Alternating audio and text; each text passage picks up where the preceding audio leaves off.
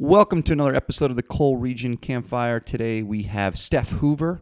She is an author. She wrote a book about the Kel Ayers Massacre. I'm not sure if I'm saying that right. Kelayres is a small town uh, up by Mahanoy City and very interesting true crime uh, going back to 1934. She gives us kind of the Cliff Notes version. Uh, in the link uh, to this um, podcast, you'll see a link to her website. Um, you could buy all the books there on Amazon. Uh, really good reviews on Amazon. But uh, she sat and talked with us, and uh, it was really interesting. A lot of things I definitely did not know, had no idea about. I came across it a little bit ago, and then I decided to reach out to her, and she was uh, gracious enough to join us. Uh, before we get to Stephanie, you guys know the deal. We have two sponsors. Uh, our original, Darren J. March, he's a certified financial planner. So if you have any questions about your 401k or retirement or anything, give them a call 570 640 8010. Darren.march at raymondjames.com. I'm not going to go through the whole read. You guys know that he has been a loyal supporter. And then, of course, Cackle is our new sponsor. Cackle, I can't say enough about these guys. I'm sure you see them everywhere baseball fields, athletic uh, events, everywhere. They're everywhere and that's a good thing. Um, I don't even have a read for them. I would just say if you live, worship, uh, work in the area, become a member. Great banking, at least from my own personal experience. Uh, they've helped me out with uh, a mortgage that I got. I got a car uh, loan through them. Uh, I have my checking, I have my savings account there. Um, so I'm tied in pretty good with Cackle. And uh, they are obviously generous enough to sponsor us also. All of that um, and I hope you enjoy Stephanie. Thank you. I'm going to be coming at it from an angle, which I, I, mean, I did I did some research on it, but I really don't know too much about um, this whole thing. Um, I, I, know it was a big issue. Um, I was talking with uh, Jake Wynn, uh, who gave us kind of a history of the Molly Maguires, and uh, I asked him about this, and he says, you know, reach out to the author. Uh, I'm sure she'd be uh, happy to talk about it. So. Um, so we are here with uh, Stephanie Hoover, who uh, wrote a book on the Kel. Am I saying this right? Is it Kel Ayers massacre? Kelayres. Yeah, Kelayres. Okay. And yep. uh, is up by Mahanoy City, if I'm correct, uh, which yep. is right there in the heart of the coal region. Um, so again, I'm going to be coming at this from an angle where I don't really know anything about it. I know it happened what 1932. Um, the massacre actually occurred on November 5th, 1934. Okay, 34, right. Um, so, kind of give us a Cliff Notes version, if you will. I, I know I'm kind of throwing you out there. Um, what was kind of the what was the? It was on election day, right? Um, what was kind of the? It was. Yeah, yeah. It, it was actually the eve. It was election eve, so to speak. It was the evening before the the election, and um, um, I, I, think maybe uh, to start like um, a national perspective might help um, explain how the tensions sort of arose in Kelayres.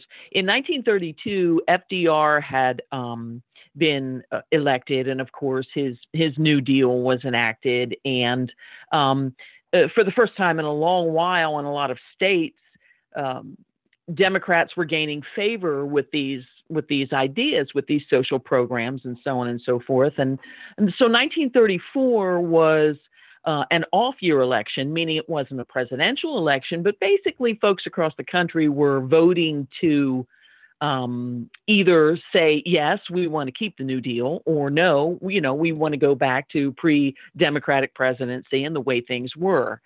So nationally, there was a lot of stuff bubbling under the surface in Ayers, um, there had been tensions for decades before this particular election, but it sort of came to a head. And the tension was really brought about by Joe Bruno and the Bruno family. They were uh, staunch Republicans. They were um, his his Joe's Garage was sort of like the Republican committee headquarters mm-hmm. for the mm-hmm. Area for Kline Township, um, and uh, that's really not the problem with the Bruno family so much as they had monopolized power in this township for a couple of generations, and that's really what their election was going to be about whether to keep the Brunos in power or whether to allow another family, another party led by the Macaluso family. Their their Italian name was Macaluso. It had sort of been anglicized. Um, whether that faction, that Democratic faction, was going to oust them from positions that a lot of people in the village and the township thought that they had kind of strong armed their way into achieving. So that's kind of the the struggle in a nutshell, the overall struggle that led to the shootings. Now, when you say power, did that control everything from you know city council to school board? I mean, it was basically they had full power, full control of everything in town. Is that what you're saying? Yeah, and you know, it, it, it's really, really interesting because um, uh, Joe, for instance, was a JP. He was on the. He was a school director. He was a director at the bank. Um, he had various roles, and it was very much uh, in the form of nepotism, like his father and uncles had handed him the reins to power in Kline Township. He sort of then spread power out to his sons. The problem was, though, that um, a year before in 1933, there had been a local election. And for some reason, uh, just to digress briefly, for some reason, control of the school was incredibly important to the Bruno family because I, I, guess for a couple of reasons. Uh, you know, he showed his largesse to school children. He assumed that they would grow up believing, you know, what the the line that he was feeding, so to speak. And another reason is, I guess, if you control kids, you have more control over the adults, their parents. But sure. this school directorship was hugely important to the Brunos. A year before the massacre, um, there had been an election. Uh, again, the the Democrats were led by the Macaluso uh, family, that that faction, and um, funnily enough, it turned out that according to the votes that were cast by the people who had voted, it really appeared that the Brunos had been ousted in 1933. But because Joe was a JP, he decided not so fast. And he took the ballot box home and held on to it for a few days huh. and then gave it back to the county to count the votes. And lo and behold, no, no, no, it's not the it's not the Dems that won, it's the Bruno family and the Republicans that won. And a year before this this massacre even occurred, there was almost um, well, there was a bit of, of violence uh, over the fight for that election because uh, both parties tried to install their own school teachers in the school, and of course, a riot broke out, and one teacher's arm was broken. So when I say that the that the, the, the violence and the tension was building, it really, really was a slow burn, but it was doomed to end in some sort of violent action. There was no way around that. Now, what was the what was the the cultural makeup of Kelayres at the time? I mean, I know this area a lot of Irish American. Was it a lot of Italian American in Kelayres, or was there kind of a mix of both, or or, or what, what was the kind of the, the breakdown there? Well, you know, it's interesting because early on, like like most of Pennsylvania, um, it, it, was heavily German. Mm-hmm. Uh, but when coal was discovered, of course, Germans being farmers, um, having coal on their land was not seen by Germans as something that was a good thing. So they sold um, their land primarily uh, to mining companies and sort of moved on. Then, when mining became a primary uh, financial driver in the coal region. Then uh, uh, Slavic immigrants arrived, Lithuanians, Poles, Russians. Actually, the Italians were not the largest of the group at that time. Hmm. But, the Bruno family itself and the Macalusos, Macalusos they um, had between them something like 15 heads of families in an area where you know there's only a, a several thousand people. Sure. So so those two Italian families really had uh, quite a bit of power and authority, even though Italians probably were were not the largest group of immigrants. Huh. So, kind of take us through. So, it's election eve. Um, right. Now, I maybe jumping ahead here. Did Bruno ever actually get formally convicted? I mean, I know he was tried and they kept him in the Schuylkill County Prison. And I, and I read just a little bit. They, they called it the Bruno Hotel because apparently he yeah. it wasn't really a prison for him. Um, did they ever get convicted, or, or did they beat the they beat the rap? No, no. Um, they all they all well, we are jumping ahead, I guess, of the massacre, but yes, they all faced trial, and they all were, except for one, one of the family members. Um, there were no significant witnesses that really could testify to his active participation, but the the um, of the six defendants, five, um, I believe I'm correct in that, were found guilty of either um, uh, manslaughter, voluntary manslaughter, murder in the first degree, murder in the second degree. Um, they all were tried and found liable for the deaths. There were five people that were actually killed in the massacre, and several dozen, actually, I think 26 people who were injured. And when I say injured, I mean bullet wounds. I mean, you know, mm-hmm. the, the, the, number of rounds fired was uh, so incredibly numerous that when people started calling the state police, they were saying it was machine gun fire because the the um, Brunos were on. It, it was sort of like a triangulation. This happened at the corner of Fourth and Center Streets in Kelayres, and and the Brunos were able to sort of triangulate. They were on several corners and firing from different um, angles. And uh, people calling the state police said, "Yeah, somebody's shooting a machine gun in Kelayres."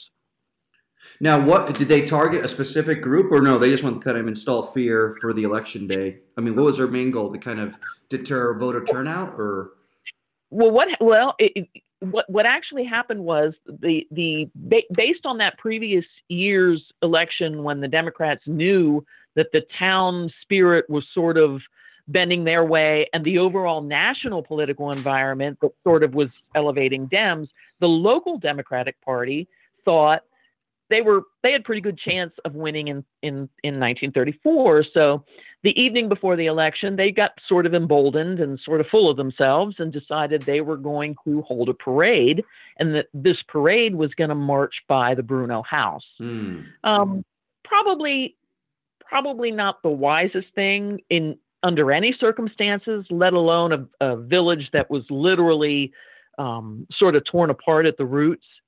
Um, but as they approached the Bruno house, is when the gunfire erupted. And there's really no one account that is conclusive as to who fired the first shot, how the first shots, you know, even came to be fired at all. But the unfortunate truth of the matter was, in addition to the folks in the parade, m- most of the village turned out and were standing on the sidewalk to watch these folks march by.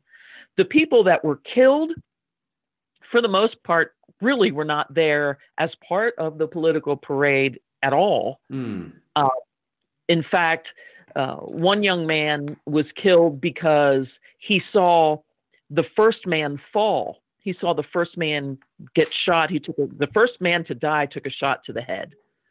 Um, this young football player saw him fall, ran to see if he could assist. He too was shot and killed. So the the people who were were murdered that day, the people who were injured, girls, teenagers, it was indiscriminate the shooting. Um, and I don't know if you've ever driven through the village. I don't know if you've ever stood at the corner of Fourth and Center I've Street. I've never been up there. I'm curious to go up now. Well, if if you stand there at that corner, and it is ex- with the exception of one building that's that's gone now. At least now, I haven't been there in a couple of years, but I'm assuming it's still pretty much the same um, it really it really is still very much like it was the day of the massacre. The house is still there. The house is beautiful. The the current owner, when I was uh, writing the book, allowed me uh, uh, uh, graciously allowed me to to enter the home and actually see it. But if you stand in the middle of that street and think of somebody in a second story window on either side of you shooting down at you, and you realize there's no place to go. Mm-hmm you know, and like I said, there were teenage girls trying to run away that were shot in the legs and in the ankles, and um, there was no. It it was a frenzy. If it had started with a political calculation, it just ended with a flat out frenzy of shooting anybody in sight. Now, this obviously is, I mean, it's a huge deal. From what I read, this actually gathered a lot of uh, national attention too, correct? Oh, yeah. And I'll tell you the really interesting thing about that. At the time that this all was occurring, the Bruno Hauptmann trial was going on, the, the, the Lindbergh uh, baby kidnapper. Mm. In the New York Times, um, there were editions where both stories literally shared the front page. Wow. Jeez. Yeah, it became a national story almost immediately. Now, what about the Brunos? I mean, so they orchestrate this thing. I mean, obviously they're killing, you know, innocent bystanders. I, I imagine they're did they were they beloved in this town, or were they kind of like these are just the, you know they run the town? I mean, did they do a lot of good for the community, or were they on for their own self interest? And I imagine after this, public opinion towards them had to shift. I'd imagine, right? Yeah, and and as I say, I mean, it it had sort of been shifting away from the Brunos gradually anyway, which is one of the reasons why Joe's anger, I think, was was starting to boil over. Because you you have to think of it this way: uh, Joe, as let's say you wanted to buy a house in Kelayres, Mm-hmm. um, he was he was a bank director. He determined whether or not you got a mortgage if you if you fell according to his detractors anyway if you challenged him fell on the wrong side of his favor your house was foreclosed.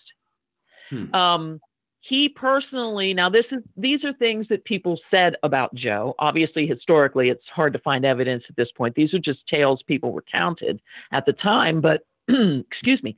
He personally interviewed young school teachers and many people said he then would hire them and demand favors in return. Here again, these are these Sure. are the myths of Joe Bruno, but he he was considered by people who did not like him a loan shark. Um, obviously, people thought he rigged elections, but people who loved the Brunos, people who were close to the Brunos, took the opposite tact. Obviously, Mhm. they said, no, no, no. He's he's incredibly um, generous to his church. He is he built a new school. You know, he tore down the old wooden school, built this beautiful brick school. So it really depended on which side of the line that you were on. But what can't be debated is that there always was nepotism and some strong arming uh, as part of the Bruno family tactics. Now, did they? I I imagine they immigrated. When did they immigrate to Kelayres? Um, was it him or was it his grandfather? Um, no, his father actually. His father came to um, uh, came to this country, as I recall, 1879, Okay. and he, he was a 25 year old young man. You know, he he he came to this country, and actually, um, the, it, it- records are very very contradictory as to Joe's exact age, but the prevailing thought from census records is that Joe himself was actually born in Italy and came here as a toddler. Okay. So, so they were first. He was first generation, and I don't even know if that's accurate because if indeed he was born in Italy, you know, his his children then would have been first gen- generation. But um, yes, they were proud Italian immigrants. Now, this is probably a silly question, but how did the election go the next day? Did did they win, or the Brunos win, or or did they not have the election? No, the, the election actually was held, and um, people. It, it was a ter- it was terrible weather. It was rainy. It was foggy. It was just a horrible day as far as weather. It it did not stop the folks uh, from voting, uh, but uh, Bruno lost and lost badly. Uh, his his his group of candidates. I think I think there was a total of 686 votes cast in the village, and I think the Bruno candidates only got 24 or 26 of those votes. So Wow. he was already heading for defeat. As I said, the previous year it was obvious that he had done some shenanigans to to change the voting in that Sure. election. So he was already headed for defeat. But of course, um, the brutality of what had happened in a in a in a village as small as Kelayres, I mean, it was un, unimaginable. Now, from what I read too, there was like an eight month uh, manhunt for him. Is that was that him? yeah, well, he um he, he uh I hate to give too much of the book away, but it but it but it really is fascinating. Even after the trials for the deaths in the massacre, I mean, the story just continued because, um, as you said, the Schuylkill County Prison was called the Bruno Hotel. They didn't have to wear uniforms. They could get visitors anytime they wanted. They, they there was no uh, you're not supposed to meet with any visitor privately as a prisoner. He had private visits from his daughter all the time, and so on and so forth. But um, he uh, he endeared himself to guards, and yes, he escaped from prison. Uh, and then there was then there was a manhunt for him, and that in itself is is funny.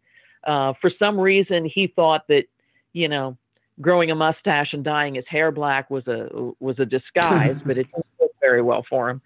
So yeah, he he was found. Now- he was found. Now, was he? I mean, did he, did he get convicted or, or tried for? Do they believe he was actually pulling the trigger, or he kind of was just the, the, the maestro, kind of running the orchestra here? Well, I, I'll put it to you this way: yeah, he was convicted for uh, murder and and voluntary manslaughter, but uh, I'll, I'll I'll put it to you this way, and um, let let you and your listeners decide. His bedroom looked directly down into this intersection. Hmm. when when the police arrived the the after the massacre and went into his home uh, i'm trying to I, I actually made a list for for you so you could get an idea. And i don't know where in the heck i where in the oh here we go. When they went into his home they found three rifles. Or went into his bedroom now. Mhm. three rifles, three shotguns, three rifles, six revolvers, hundreds of rounds of ammo, firearms that were not cataloged, and 13 sticks of dynamite. Jeez. so, um, yeah, there, there were witnesses who clearly um, identified Joe's bedroom window as one of the sources of the gunfire. Now, did he die in prison? No, no, no. Uh-uh. He actually was uh, released and did not die in prison. Huh. He stayed. That that home was theirs, though. Um, it passed to Joe's daughter, and Joe's daughter then um, sold it to the owner that I had interviewed for the book. So the home did stay in family hands as long as feasible. Sure. Now, how, where are you from? How did how did you how did this story kind of attract you? Uh, you know, it's really interesting. It, it my my way of stumbling upon this story, and that's exactly what it was, is sort of how it happened for for all of my books, um, or all of my historical Pennsylvania books, I should say. Um, I was doing research on another project, completely unrelated, Hmm. and found this newspaper article from the day of, I mean, at that time, from that time, about this massacre, and I thought, why in the world don't I know about this? I'm I'm up on Pennsylvania history. It's you know been my career for you know years now. I'm up on uh, political history. That's an interest of mine. How in the world did I not know about this amazing event that received such national attention at the time? And the more that I started talking to folks and contacting historical societies and contacting people, uh, fa- you know, uh, uh, families who had lived there during this massacre, they all said the same thing to me. We just can't believe it's never been a major story or a major book or even a movie because it's it's got all of those components, you know, that you think of as a story. Um, so I I found it by um, accident. I researched it with a great deal of passion and enthusiasm because I was able to meet family members of both, both victims and Bruno's. Hmm. And it really became a story that y- how could you not tell it? Sure. I mean, it's it's, it's captivating. It's uh, even talking to um, Jake Wynn. I mean, he was telling me, uh, and hopefully we'll have him on. But it just seemed like the coal region was kind of, I mean, it was kind of the center of a lot of things. I mean, uh, he said even Abraham Lincoln had stationed troops here during the Civil War. Um, so it's just it's just nuts how how much history are in these uh, in these counties up here for sure. Well, you know, when you think about when you think about the coal industry in that area, I mean, it, it, it's it, it it wasn't just um, you know how they how they made the money. It was it was a way of life. Everything sure. everything revolved around coal. And when when people went on strike, you know, and everybody relied on coal to heat their homes, and you'd go on strike in the winter, and it would be freezing cold.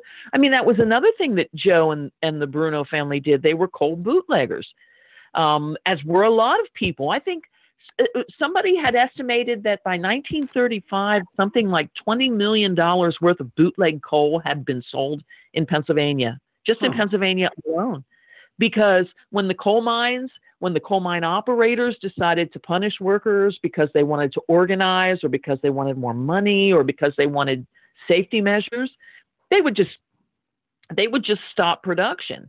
And then what what do the people who rely on it do? Right. You know, you get it by other means. So you're absolutely right that the the history of coal is a fascinating one and how it affected the lives.